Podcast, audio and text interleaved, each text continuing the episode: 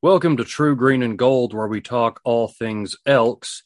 I'm joined today by a special guest. This is Steve Bolin, co founder of the Amateur Agency, former compatriot writer on Last Word on CFL. He's a big Riders fan, so I brought him on for this week's matchup. While we got back to back with the Riders coming up this week. How you doing tonight, Steve? Uh, I'm doing fantastic, Josh. I'm super excited to be on here and uh, definitely remember our days uh, writing together on Last Word on CFL. It wasn't too long ago, actually. So, uh, definitely been an interesting season, and I'm excited to chat some CFL ball with you. Definitely. Well, I have a personal question to lead off with. So, how did you discover the CFL and become a Riders fan? Yeah, so this one it's kind of more one of the straightforward stories, I guess you'll get of a, a, a fan becoming a fan of a team in the league. My uh, my dad and his entire side of the family is from uh, Saskatchewan, more specifically Gravelbourg, Saskatchewan, a very small town. And so growing up, uh, you know, they bled green, and that was kind of their their thing. And so I believe I went to my first Rider game in 2000. I would have been four years old, and I don't remember that one very well but then from about 2006 to 2011, we went to every Labor Day Classic. We back then you were able to like my uh, uncles and aunts would be able to exchange their season tickets for like a big block. And about like my dad had seven brothers, by the way. So our cousins, uncles, aunts, we'd all roll into old Taylor Field. And um, the one I remember the most was 2007 uh, when Kerry Joseph ran up the middle against the Winnipeg Blue Bombers to win the game think it was like a 20 or 30 yard run for for the touchdown. And uh, ever since then, 2007, 2006 ish, uh, I've been hooked and I've uh, bled green from that day. Gotcha. That's a great story. Love it when it's a family affair. If you have not realized this by how I talk, I'm in an American, so the CFL is a bit of an odyssey for me, obviously. I grew up watching the NFL, but in college, I went to the University of Missouri, and James Franklin was the quarterback there whenever I was attending. Met him in college. He was a really good guy. And I guess I kind of knew of the CFL, but didn't really follow it all that much. But after Franklin had a cup of coffee with the Lions, he went up north of the border. And I was like, well, I like him, so I guess I'll root for Edmonton now. And I liked the name the Eskimos at the time we'll get to more on the name change later, but yeah, I can't say it was a family affair. It was just somewhat of an individual thing. I it could have been anybody, but yeah, ended up being Edmonton. I like the green and gold colors, so you know it all worked out in the end. Except for the fact I really started paying attention in earnest in about 2016, and well, things have not been great since then. So we won't get into all that because everybody knows all of that history. My next question regarding your riders more specifically, what's been your impression of Cody Fajardo this year? His numbers for the year aren't eye popping. I think he has 10 touchdowns to nine picks. He's among the league leaders in passing yards, kind of because he's been one of the few that's stayed healthy all season. So, do you think that he has played better than his numbers suggest, worse than his numbers suggest, or about what his numbers would suggest? I think with Cody, what you see is what you're getting right now, and and right now he's playing like an average quarterback. Uh, we've seen across the CFL that you know offense is down altogether. I mean, you have guys like Bo Levi Mitchell, who uh, I've contended for a while is you know in the running. Uh, you know, if he plays for another nine, ten years to be the greatest quarterback of all time, he right now is sitting at like what nine touchdowns, thirteen interceptions. So, I mean, that right there tells me that it, has been a weird year passing wise. Like, we're not seeing that high flying excitement we're used to seeing. Uh, for Cody specifically, it's been a bit disappointing. I remember being very optimistic when we hired Jason Maas back in early 2020, obviously before the 2020 season was canceled. And I thought he'd bring out the best in Fajardo. I, I never liked Maas as a head coach, but I always knew he was like kind of an offensive guru. Um, and, you know, if you take away, you know, maybe not the best, he's not the best leader, but if you just allow him to focus on the X's and O's, I mean, I was super stoked about that um, hire there. And, you know, protection issues have certainly haven't helped the situation, but I actually, uh, I'm in Calgary right now. It's where I'm, uh, it's where I reside. And I was uh, at the first Saskatchewan Calgary game live, and it just seemed like Cody, you know, wasn't going through his progressions. And that was the game where afterwards he went off about the uh, 50 50 deep balls and not connecting on them. But I mean, there was a couple throws there where he just straight up missed his receivers. It was not his receivers, you know, lack of ability to go up and get the 50 50 ball. It was he had just plainly missed the throw. And so, um, you know, it, and he's just locking onto his first read. And, and, I'm no film guru. I wish we could get more all 24 film to actually kind of look at the full picture. But just based on what I saw that game, it just looked like a lot of first read throws. And again, that could be a protection issue. But from the flash that we saw in 2019, this has certainly been a disappointment. I think there's been a multitude of factors. I'm still a big supporter. I'm still behind Cody 100%. I'm not calling for Isaac Harker in any way or Paxton Lynch. But, uh, you know, I think just altogether, offense has been down, but it's been especially disappointing because I think, um, you know, with a little better play out of Cody in certain games, they could certainly have a better record than seven and four, I think is what they currently have right now. Yeah, it's true. Going off that a little bit, I was seeing articles in various websites that say CFL has an entertainment problem, that it's not the high flying football that it used to be. I guess I kind of get what they're coming from, but it's, I think we just got to be patient with this. I figured coming off a missed year, everybody was going to be a little bit rusty. And I also thought that the league would kind of be really sandwiched in tight. I thought we'd see a lot of parity, a lot of upsets, and it it's kind of borne out that way, except for the very top and the very bottom. Winnipeg is dominating everybody. Edmonton and Ottawa are terrible. Otherwise, everybody else is in within two ish games of each other. Hundred percent. Uh, with yeah, like it, it's been especially weird just seeing like I don't know what I was thinking, and hindsight's twenty twenty, but I had Winnipeg going like, oh god, I had them going like maybe eight and six, I did not think that they were just going to run away with it like this. I thought they kind of hit a magic stride in 2019, and uh, you know, I figured, you know, they they they got they were the team that got hot, but they what they did is not sustainable, and it turns out it is.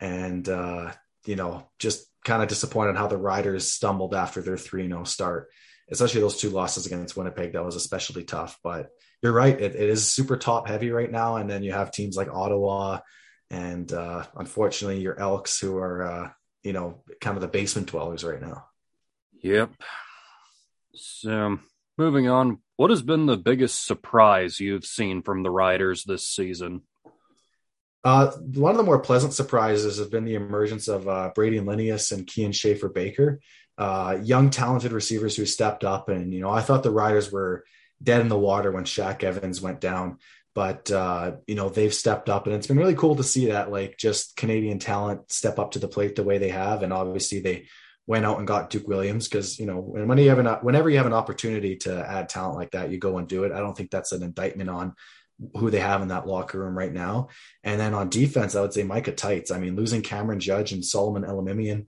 um, from the 2019 roster. I, I, thought this linebacking corps was like one of the worst in the league, and and Teitz has stepped up, and they they flipped uh, Purifoy before Edem got hurt. I believe he was playing some Sam linebacker, which I thought was a smooth transition. So. Uh, you know, I was, uh, I'm really happy with how like those three guys, mainly Teitz, uh, Schaffer, Baker, and Lenius have played. Uh, definitely the most positive surprises, in my opinion. Gotcha.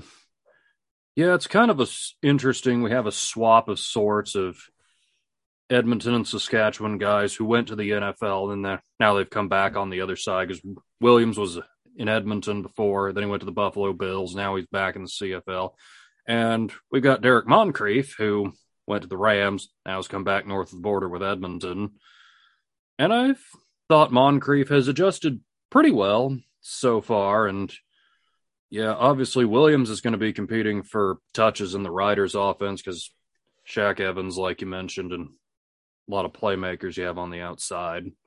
No, absolutely. I think eh, eh, he's definitely going to be competing for touches, and, and I think it takes time to develop chemistry too. Like, you know, I was talking about Cody and those 50 50 deep balls. I mean, it's great that they got a guy that can go up and get those, but they also got to be in sync as well.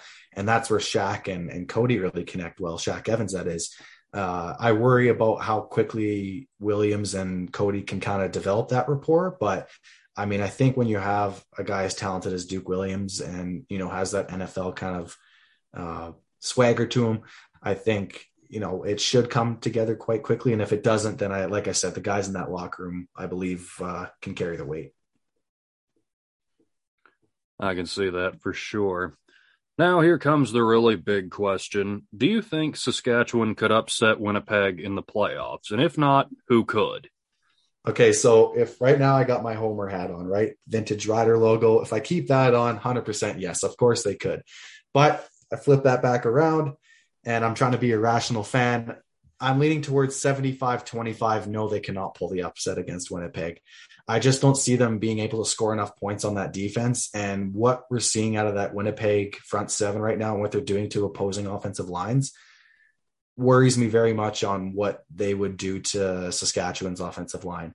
I'm a big fan of the pieces they got there. Dan Clark, Logan Ferland, um, you know, some of the different guys they've added there, young Canadian guys. Um, Mattland Riley, another one, but I, I just think they need time to grow and develop together. And when you go into play a veteran hungry, potentially all-time defense, such as what we're seeing out of this 2021 Winnipeg Blue Bombers team. I think they're just really going to struggle to put up points against Winnipeg, especially when it's going to be late November, early December that they're meeting. Um, you know, if Saskatchewan makes it out of the West semifinal, uh, you know, Winnipeg on offense has such a well balanced attack. I mean, we saw them after the Nichols injury in 2019 struggle with uh, Chris Streveler because they just lacked that passing attack. And Collaros came in and, and it's just forcing defenses to respect both what they're able to do on the ground and his arm in the passing game. And he's rolling out and he looks like 2015 Collaros pre uh, knee injury. And it's, it's been really, really just sickening for me to watch as a Riders fan, but as a football fan, it's been really cool to see how they put it together. So um, I do think the Riders have the best chance at upsetting Winnipeg, but I don't think they can do it. So that's kind of where I'm standing right now. I think it's Winnipeg's Grey Cup to lose this year. Yeah, I certainly think you've hit the nail on the head with that. It's theirs to lose, but I'm thinking the team with the best chance to knock off Winnipeg in the playoffs would probably be Hamilton. Here's why hmm. I think that. Obviously, at the start of the year, they were struggling. They weren't healthy, but you've seen Masoli and Evans, whoever's under center, they seem to be coming around. And I would say at this moment in time, they probably are going to stick with Masoli as their guy. So you have a team that is healthy and bent on revenge, could also play pretty good defense. I would give Hamilton the best chance. I'm not saying it's a good one, but I would say they had the best chance to pull it off. I would agree. And I think uh, another thing, too, that we overlook is the coaching staff, right? Uh, you know, Hamilton has a very veteran coaching staff. Um, you know, Tommy Condell, and led by everyone there, and or sorry, Orlando uh, Steinauer. I think Tommy's the offensive coordinator, if I'm not mistaken. Yeah, I think that's right. Yeah, so they, you know, they got a good coaching staff there, and you know, I trust them to go up against Mike O'Shea and, and Winnipeg and Richie Hall. Uh, obviously, they were outcoached in 2019, but I trust them. Toronto, as we saw with Ryan Dinwiddie's, uh, you know, taking a knee when he shouldn't have taken a knee uh, to try to kill the clock, not knowing BC still had a timeout left. You know, there's still mistakes being made there. I don't fully trust McLeod Bethel Thompson. I like McLeod Bethel Thompson, so I don't know if Toronto would be a team to do it out of the East. And uh, you know, uh, Calgary's just been so hot and cold this year, but obviously the the addition of Reggie Begelton could could immensely help. But again, it's just Winnipeg just seems like such a powerhouse. I would probably agree Hamilton has the next best shot and at least the best shot in the East uh, from an Eastern team perspective to take down Winnipeg. Gotcha. Where do you think Saskatchewan ultimately ends up with the number two seed in the West? I think yeah, they end up with the number two seed in the West. I think their season ends in the West semifinal. I think they're going to lose to Calgary. Uh, their win against Calgary hasn't inspired me at all, really. Like it was, it was a very grimy win, a good character win. Not every win's going to be pretty, but uh, I think their two losses to Calgary showed me more than what that win showed me that they could potentially do. I know Saskatchewan would be at home and hosting the West semifinal. You'd have the 13th man, rabid fans. Bo Levi hasn't been playing great, but I mean, Kamar Jordan's been playing some of the best football in his career post that knee injury uh, that he suffered all the way back in 2018. And now they're adding Reggie Begelton. Uh, you got Her- Hergy Mayala down there, uh, Colton Hunchak, and that defense. I mean, God, they just added back um, oh god, Tre Roberson to go with uh, DaShaun Amos. Like mm-hmm. I'm thinking about all that. The only weakness I can really see is on that offensive line, and then on the defensive line too. I mean, Shawn Lemon's been kind of having a career revival there, but I don't know if they can generate consistent pressure. But I just worry that the Riders are going to peter out, and and Cody just hasn't shown, you know, that moxie that he had in 2019 that believes me he can push this team past the West semifinal right now. Yeah, I was kind of thinking that same thing that Calgary, just with their veteran savvy, they just seem to have a better chance of beating Winnipeg than Saskatchewan would, I feel like.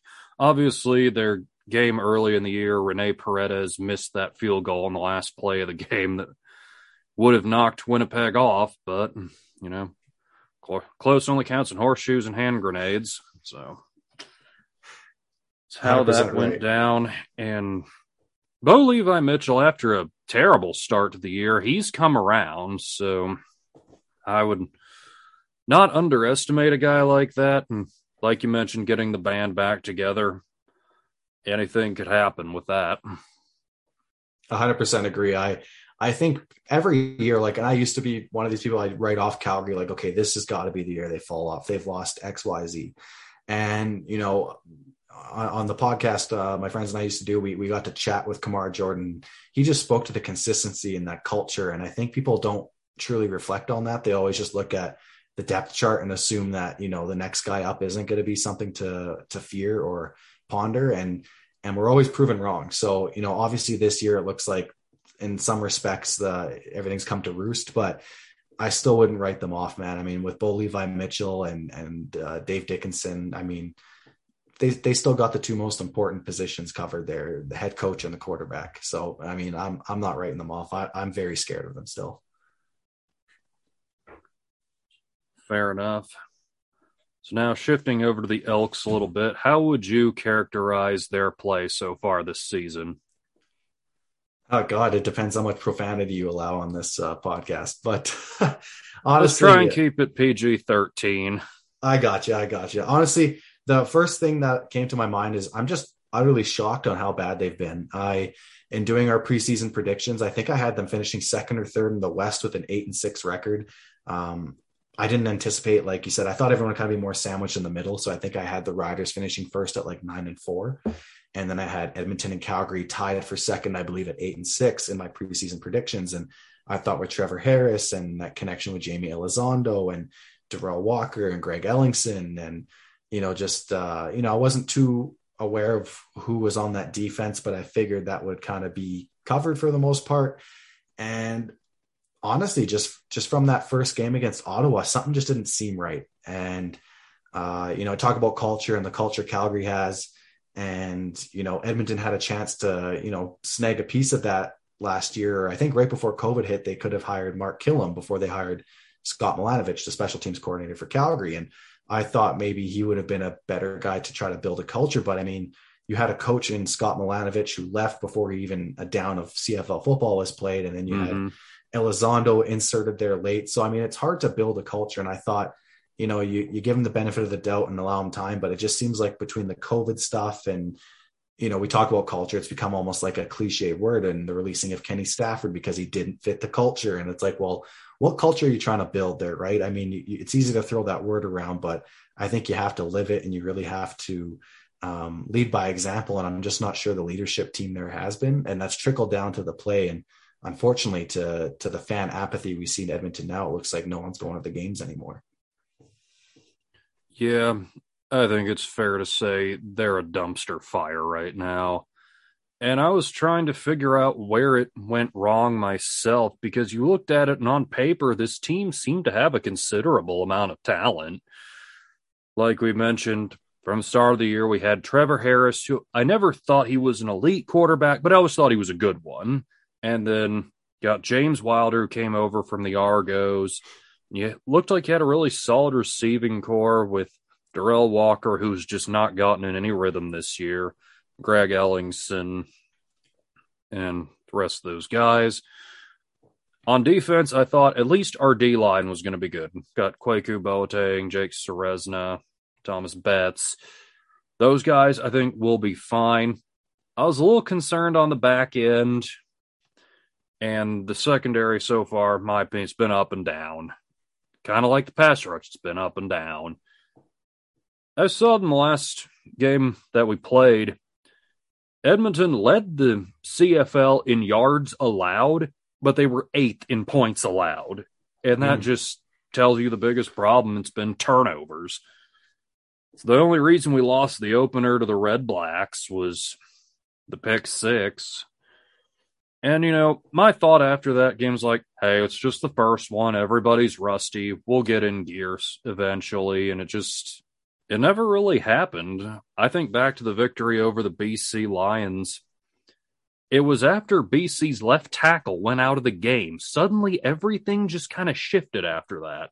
Not that I really think that had an impact on Trevor Harris directly, but maybe the defense started making a couple plays, and from there, I guess that just kind of lifted the whole team. But yeah, you had those two anomaly games at BC and at Calgary where it looked like, okay, this is the Trevor Harris we all know. And then they just go back to Edmonton and just completely down the tubes. It was so odd. And I know the line has been problematic this year, but they're not totally to blame either. I would agree. I, again, I think Trevor Harris, too, what you got to understand is that he's not going to be like a Bo Levi Mitchell or Mike Reilly who's going to stretch the field on you vertically. He's very much going to test the uh, check down zones and, and, you know, hit the flats and those high completion throws like we saw in the 2019 West uh, East semifinal. Sorry, when uh, they crossed over and he put up like God, what looked like 90% completion or something on Montreal and and sent them home packing. And I'm just not sure where the disconnect was there and that he wasn't able to hit those. And, you know, not Derel Walker is very much like a, you know, send him down the sideline and, and let him make a play. And I'm just not sure Harris is the guy to really connect with him on those. I mean, Walker had some success with McLeod Bethel Thompson, big arm, stretches the field vertically. So I just don't think there was a proper marriage in offensive philosophy and what Trevor Harris's strengths are, which again surprises the living heck out of me because Elizondo was his offensive coordinator for two or three years back in Ottawa. So yep. I, I, just I really didn't understand why everything looked so disjointed. James Wilder was playing great, great individual performances uh, at the start of the season, even though you guys weren't winning games but it just seems like there just wasn't a connection there. And, um, you know, I haven't watched much of uh, Cornelius, so I'm not sure where his strengths lie, if, if he has a strong arm or not. But, uh, you know, I'm just very perplexed as to why the Harris thing didn't work out. Well, maybe it was just could never get in a rhythm with the fact he's not very mobile against a line that wasn't playing well. And I also feel like Jaime Elizondo being thrown into the mix so late, it just I think the receiver struggled to get in sync as well. So even though Harris might have understood more than we think he does, can't really show it because the receivers just don't have that connection yet. But anyways, Harris is gone, so you mentioned Cornelius a little bit. Since I've watched him play, my thoughts are he does have a pretty strong arm, and I think he trusts it a little too much. Hmm. I think he tries to bullet balls in there where they don't belong. And he's also started to get happy feet in the pocket. If he doesn't see the first or second option open up, he starts trying to get out of there. And we've seen that, especially one of the Winnipeg games where Jefferson caught up to him, strip sack, turns into a touchdown the other direction. But I mean, he's a young guy. I've felt like he has potential, but he's just not in a great situation. I guess we'll jump into that a little bit more. So, do the Harris and Arbuckle trades surprise you? They do because I I'm not used to seeing like big I guess quarterback moves this late in the season, and obviously it's a unique season in that where we are and with 14 games. But I mean, when you go into a season with a guy like Trevor Harris, who coming into it you assume is the second or third or fourth best quarterback in the CFL, depending on who you ask, you wouldn't like if you would have asked me in August if I saw Harris being traded, I would have thought you were crazy. Same with Arbuckle, who looked like he was being touted as the face of the franchise. McLeod Bethel Thompson was a late addition to what I thought was just an insurance policy because Arbuckle was dealing with um, you know some hamstring issues. Um, so I just really found that kind of strange. So yeah, I I was very shocked to see Harris over in Montreal, and uh, again, I'm very curious as to how the offense and that marriage is going to work between what their offensive philosophy is and what Harris's strengths are. Vernon Adams is very much kind of big player bust, and he creates plays with his legs and uh, can be a little turnover prone, likes to take his chance with 50 50 balls, but very much likes to push the ball downfield. Harris is not that guy. So, uh, how does that change between, you know, what they're calling, what the play designs are? You know, does Matthew Shiltz still get the reins there? I'm not too sure what that's going to look like. From the Elks perspective with Arbuckle, I think some of his strengths are similar to Harris's in that he likes those high completion throws, likes to push the short and uh, intermediate routes. Um, you know, people compared him a bit to Bo Levi Mitchell, but I think Marshall Ferguson said it best on CF perspective that, you know, Bo Levi very much likes to push the ball downfield, hit those sideline shots, hit those deep shots in the seam routes. Arbuckle's not really that guy. So I'm hoping they don't run into an issue where they're expecting Arbuckle to push, stretch the field vertically again. Whereas I think his strengths kind of rely more in the similar strengths that Harris has. But I think Arbuckle could get a little more athleticism, barring that hamstring holds up. He'll be able to move the pocket a little more. Yeah, that's a good breakdown right there. I was a little surprised by the timing of it all. I've talked about this a little bit on this show before that whenever Harris was shipped out, I thought, all right, this is a full changing of the guard that they're going to try and build with Cornelius as their guy. And then just a couple weeks later, the Arbuckle trade goes down. Obviously, Toronto, it seemed like he couldn't be kept there affordably. So they shipped him out, and I don't know how much we're going to see of Arbuckle before the end of the year. Let it be said, he is the only quarterback to defeat the Bombers this season. So there's that, but obviously the consistency's just not been there.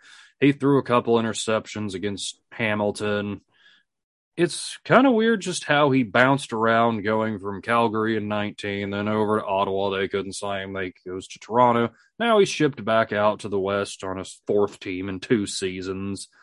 The Kevin Glenn career arc. It's getting there.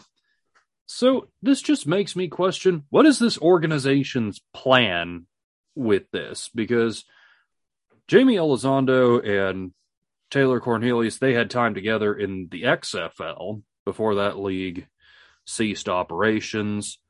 And I thought, okay, we're going to have another year of trying to build around the Cornelius Elizondo duo. But now with Arbuckle coming in, it seems like it could be an insurance policy for the next coach, which makes me once again ask is Jaime Elizondo a lame duck?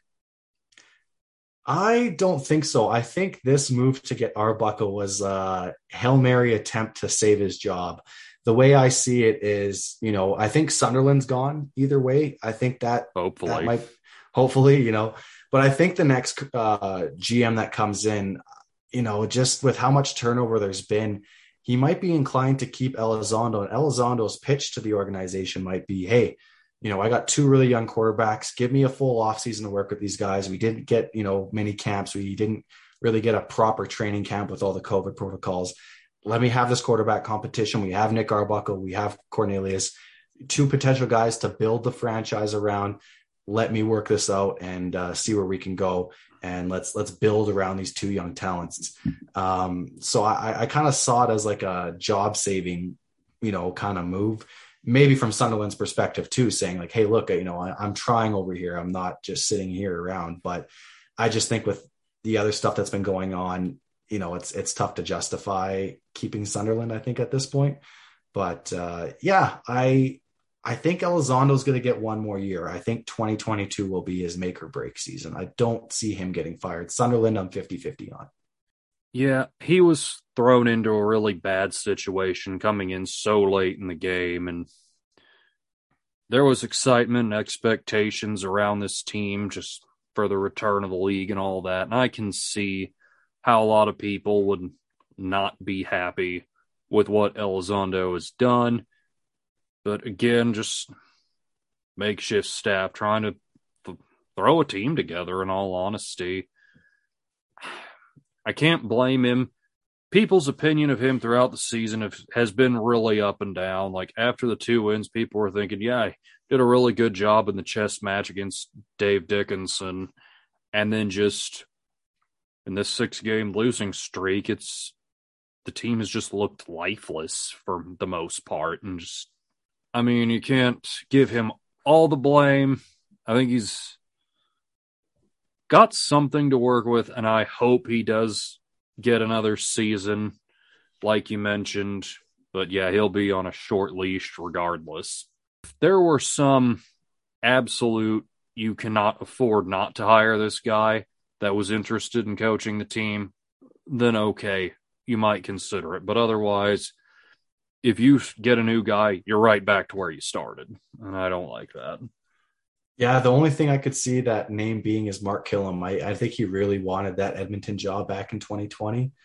And, you know, you have a potential to bring in a guy who I know he's a special teams coach, but we've seen it with Mike O'Shea and Craig Dickenson now. Those guys really know how to rally the team as a whole.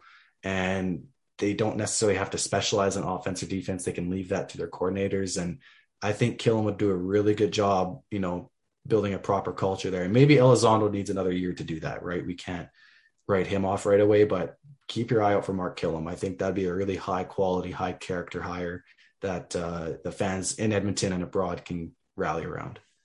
Speaking of that, I don't know how many openings there really going to be this off season for head coaches because Paul LaPolice in Ottawa, I think he's definitely going to get more time. I don't see BC getting rid of Rick Campbell after one year and all the other teams are going to be in the playoffs. So, I mean, it's kind of hard to really judge them so quickly. So, I mean, Edmonton might be the only opening if there are any. 100% agree. Right on. I have to ask, did you like the name change going to the Elks? I loved it. I think it was time just based on everything that was going on and it was it was overdue. But with with the Elks change, I think it was perfect. I love the logo. It's modern. I love that they kept the colors. That's great. I like the antlers on the helmet. I hate what they did to the uniforms. I, I think they're very lifeless in the sense that they just went to the white numbers away from the yellow numbers. They took away even more of the striping and kind of piping they had on the jerseys. I think the jerseys that Edmonton had when they won the Grey Cup in 2015 are amongst the best with like the the shoulder stripes and everything they had there. Mm-hmm. So I love the Elks from a branding perspective. I think it's fresh. I think it gets engages young fans, and uh, you can move past the whole controversy with the previous name. I, I just wish they would have done a little more with the uniforms. I was really disappointed to see what essentially looked like Green Bay Packer ripoffs. And I know CFL fans hate getting their stuff compared to NFL fans, but that's what it looked like to me. I think with you, what you had in the yellow numbers um, was unique and what you had with the previous kind of trim and everything going on with the jersey was great. Uh, just really hate to see what they did with that, but maybe again, COVID shortened season could have had something to do with that. Maybe they'll do a proper uniform rollout. I'm a uniform nerd. I don't know if uh, if I come across that way, but I love kind of inspecting those things and just seeing what teams do and how they engage their fans and whether they bring back throwbacks or come up with new stuff. But really, like when I saw the Elks uniforms, I thought they nailed it they nailed everything with the rebrand up to that point. That's fair. I remember the hype video that they released when they initially announced the name, and I was like, this is how it's done. That was just such a good video. And I remember on Twitter, their official account tweeted at the Packers was like, Hey, can we copy your homework or something like that? It was great. Yeah. My personal thought after seeing that, I was like, it was like they took the Vikings uniforms and put Packer colors on them because you have those stripes on the sh- sleeve and all of that. And just like, I don't mind the look at all. I really don't. Now, the decal on the helmet, I kind of wish they'd kept the double E. I really liked that. And you know, you have the two different iterations of the elk one where the antler is on the rest of the logo, and the other where it's a little bit above it. And I just thought that looks kind of goofy. But, you know, overall, not too bad. We've certainly seen a lot worse. Yes. That we can be assured of. But yeah, choosing that name tied with the history, winning a Grey Cup whenever they were called that decades ago, I thought it was pretty good for that. I remember when they released the seven finalists, my choice was the Eagles. I thought, mm. yeah, it's a little conservative play, but you know, it works. It just sort of does. Whenever I saw Eclipse and Evergolds, I'm like, what? Who chose these? Or Energy, I thought was strange. It's just like, it sounds like a Pee Wee hockey team's name, Energy. So I, I think they made the right decision. Yeah. At first, I was lukewarm on the Elks, and then I sort of came around on it, and I'm just like, you know? I'm content. And while uh, part of the reason I chose the team was because of the Eskimos name, I was like, you know, it's not worth it to have this discussion 8 million times. Let's just go ahead. It's just a name. Let's just move to the future. And so, you know, I didn't mind. So, all right, get to the real important part now. So, give us your prediction for the next two weeks with this home and home. What do you think happens? I think the Riders, as a Rider fan here, I got my Homer hat on here. Again, if you want to talk about logos, this kind of looks like a Safeway logo, but I think it's still very well revered. Anyways, uh Riders are gonna the Elks are gonna make this game in Edmonton a lot closer than it needs to be. I mm-hmm. think I just see mistakes kind of coming up. It's just going to be one of those games where, you know, you call it a trap game. I think that's a perfect iteration of what's going to happen here. I see Saskatchewan coming out victorious, but it's kind of going to remind, it's going to leave a bad taste in Rider fans' mouth. Probably what like the BC game did to uh, Toronto fans. You know, they won that game, but you, you left that kind of feeling a little dirty. I think uh, so. It's going to be some kind of close, weird score like 24 19 Saskatchewan, where things are just a little too close for comfort for the for the level of competition that uh, they're playing. That's no disrespect to your Elks. That's just kind of the way they've been playing this year. Uh, right. Uh, I think for when things go back to Saskatchewan, it'll be the wake up call they need. And I think they'll handle business. It'll be probably closer to what we saw when Saskatchewan played Toronto uh, in Saskatchewan there, and they and they won that game handily by about 15 or 16 points, I believe. So uh, I have the Riders winning both. That's with and without my Homer hat on. But uh, you know, I think these are must wins for Saskatchewan just to kind of get that confidence, get that train rolling going to the West semifinal. So my prediction of a loss in the West semifinal doesn't come true. But uh, I don't think we're going to feel especially great coming out of uh, Friday's game in Edmonton. Just I think it's going to be a little too close. Okay. Personally, I see a split with both of the home teams winning this game. I think you know, just last home game of the season, we're going to go all out, just trying to get one in front of however many home fans show up and get a good game out of Wilder and finally get the monkey off our back a little bit, pull the upset. I remember we were playing Winnipeg at home. It was one of our best games of the season. I really thought, obviously, the opposition was just too much to overcome, but it made me see the team hasn't thrown in the towel yet. So I say just go out with a bang, give the home fans something to cheer about before our final three games on the road. Yeah, I think that eh, I wouldn't be surprised if Saskatchewan lost this game Friday, but I I think they'll squeak it out, and then the one, like you said, back in Regina should be a pretty clean game, unless in some weird scenario the Riders clinch second if Calgary loses or something where it falls on their lap and we have Isaac Harker out there, who I like. I, I just don't see the Riders uh, losing that one in Regina at all. I'd agree with you on that. Moving to a segment that I've been doing on this show quite a bit. I've talked about quarterback power rankings, and usually I start out at the bottom with who I think is number nine, then work our way up to number one. So I've started out with number nine. I'll have the quarterback of Ottawa. Whether it's Caleb Evans or Duck Hodges, that offense hasn't been going anywhere all year. I would agree with that. That's who I had on my list as well in front of me. All right. Number eight, going with Taylor Cornelius. I have the exact same thing. All right. Number seven is where things start to get really dicey for me. I have McLeod Bethel Thompson. Ooh, okay. Number seven, I have Nick Arbuckle. Okay, so you had. Oh, sorry, that'd be number eight for me. My mistake. Okay. Yeah. Or no, sorry, whatever. Looking... Yeah, whatever number you're in.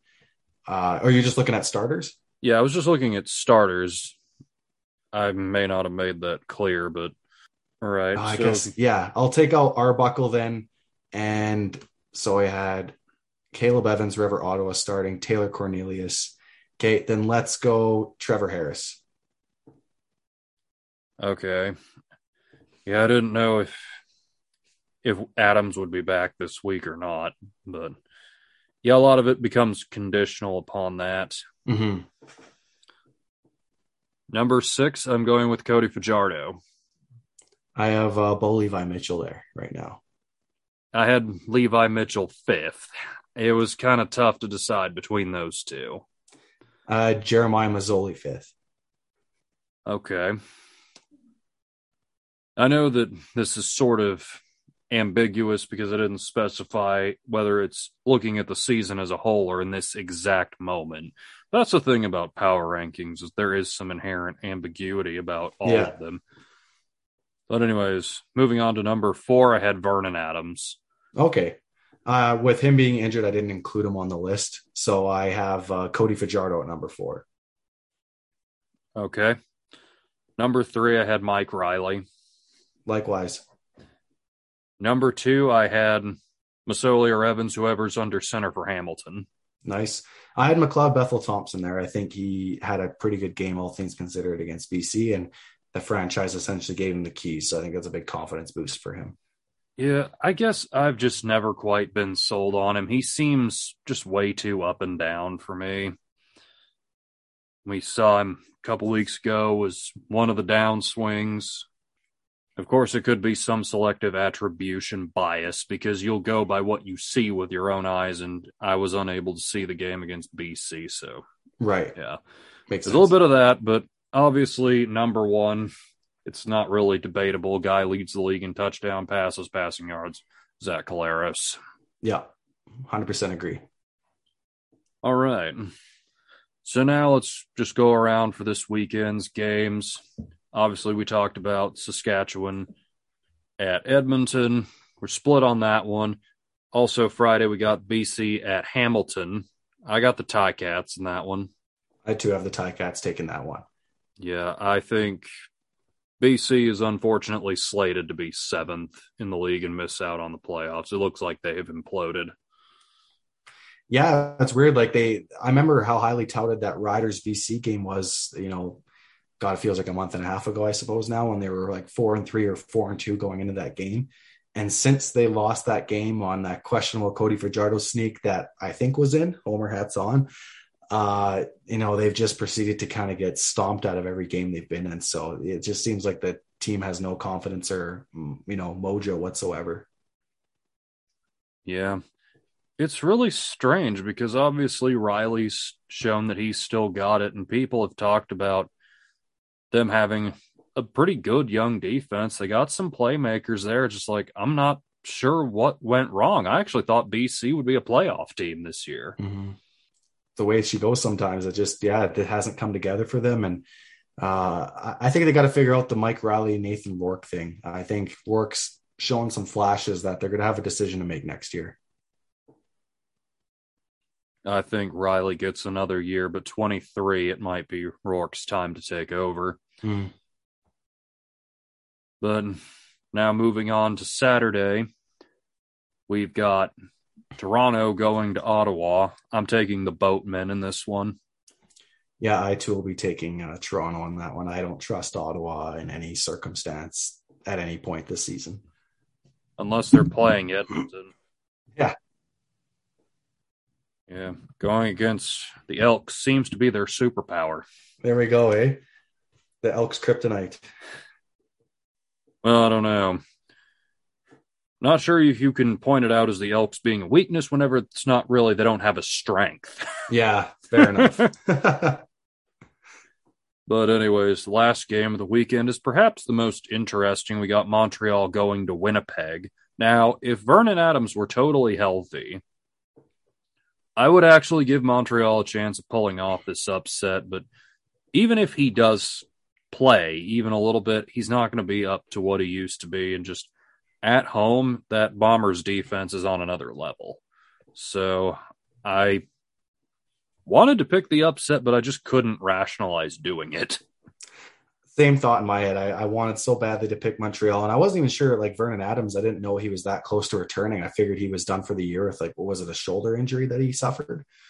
Oh so, man, I can't remember off the top of my head. Yeah, and so I thought, okay, I don't trust Harris. He's kind of not playing with a lot of confidence right now. Matthew Shiltz is a little green, so I, I for sure picked Winnipeg. But I, if if Adams can be like eighty percent of who he is, I'd be more inclined to pick an upset, but I don't even know if he'll be like half the QB he is if he's coming back earlier than anticipated.